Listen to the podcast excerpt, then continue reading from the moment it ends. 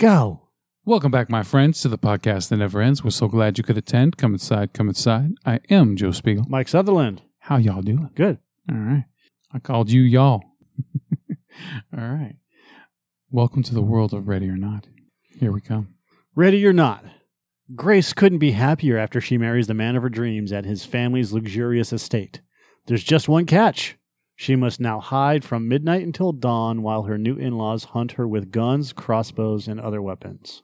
Directed by Matt Bettinelli Olpin and Tyler Gillett. Written by Guy Busick and Ryan Murphy.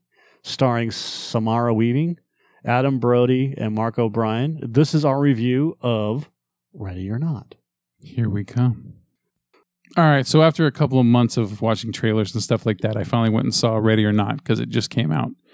And the trailers looked really good. And uh, luckily, this one's out instead of the the one that got canceled, The Hunt, because, you know, America's a bunch of pussies.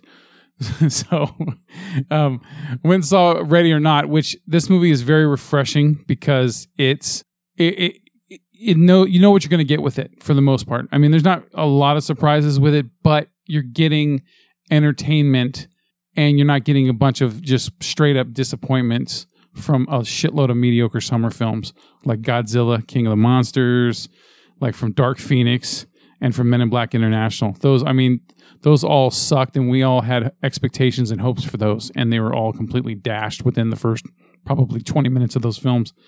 So none of them delivered. And this one, it's it, like I said, it's very refreshing.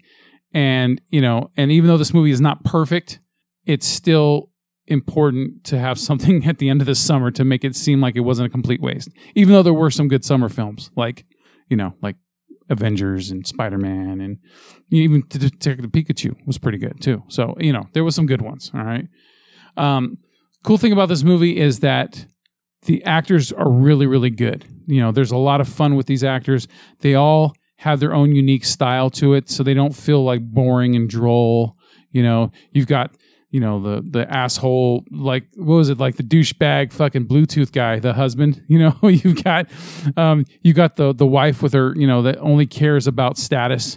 You know, you've got the the what is it the what you would call um, the repentant um, sibling who you know he wants to be a good person but he's stuck in the family you know um, and he's played by adam brody he's probably uh, aside from weaving he's probably the most uh, sympathetic character in the film. In a way he's more even more sympathetic than weaving's is because weaving is constantly getting pissed off at all the shit going on around her. Which weaving? samara weaving. Well, uh, well you know hugo fucking weaving's not in there. Yeah, but they don't know that.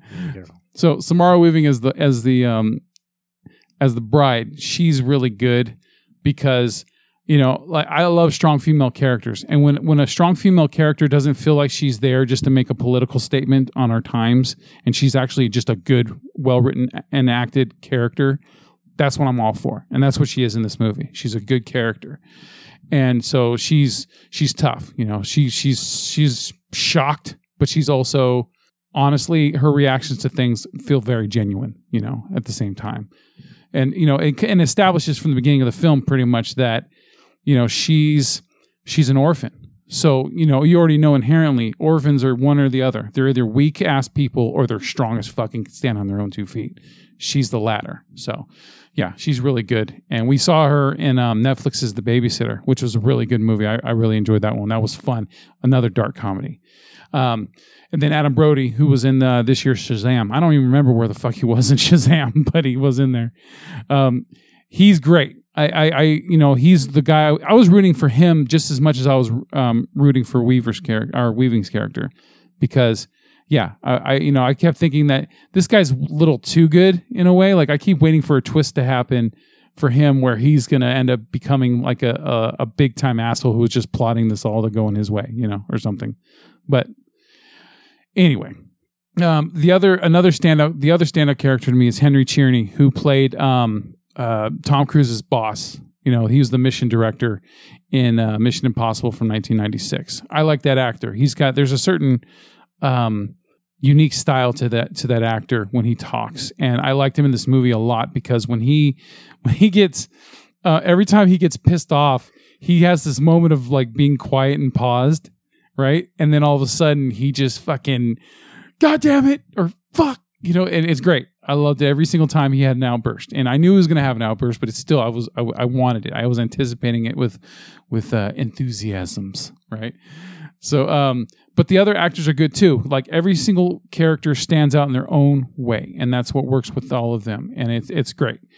So, um, the uh, the action itself is fun. The only problems that come along with it are is that a lot of it was given away in the trailers, which it, that pisses me off. But that seems to be the trend for the last few years now. Is that you know way too many things are given away. Like some some not I wouldn't say major deaths, but some fun deaths are given away in the trailers for this film.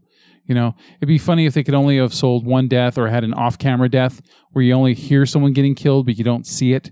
So then it the whole you know a lot of the movie does not get spoiled. That would be nice, but whatever. Um, that only hurts the movie a little bit.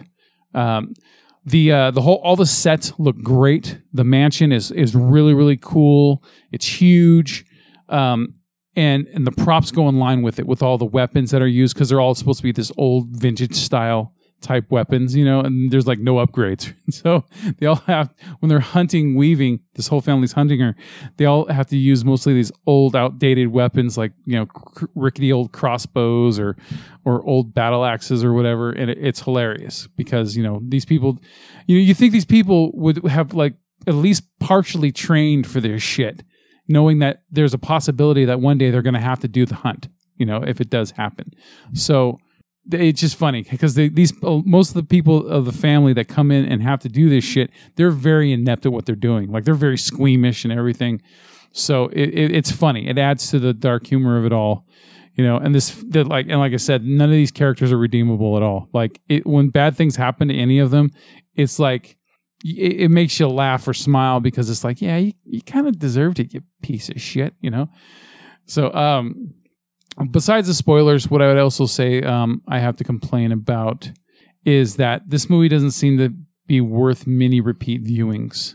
Uh, I once you know how this whole thing turns out, with even even though it's got a great great payoff at the end, I loved it and I was glad because I kept waiting for some happy hand in hand, you know, happy ending between the loving couple, and there's something different that happens, and I liked it a lot because, you know, it it, it I don't want to give it away, but you know what I'm saying.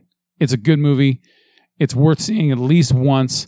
Um, I, I, I would want to see it probably at least one more time down the road, but I don't think I'd want to own this film unless unless there's something extra that's done with it. But I don't think there will be. I'm not anticipating a director's cut with extra scenes added in or anything like that. This movie's pretty cut and dry when it comes to its storytelling, and it's fun to watch one time.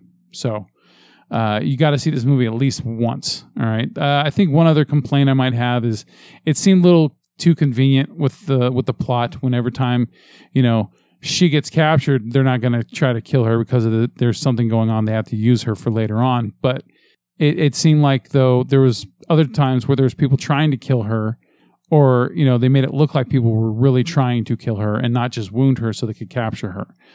So it just seemed very convenient for the plot at certain times. But you know what? I, have seen way worse when it comes to plot conveniences and shit like that. So not a huge problem. The movie's still fun. And uh, yeah, got to see this movie. Then that's all I got for Ready or Not. So hopefully you guys enjoy it because I did. Thank you for listening. Would you recommend this movie? Obviously, you do. Wait for it. Go see it in theaters or see it in theaters support it. Support a movie that doesn't have a huge budget, and they took time and effort to make interesting characters, um, a, a, decently written story, and the production design. You can tell the effort was put into this movie all around, and so it's worth seeing.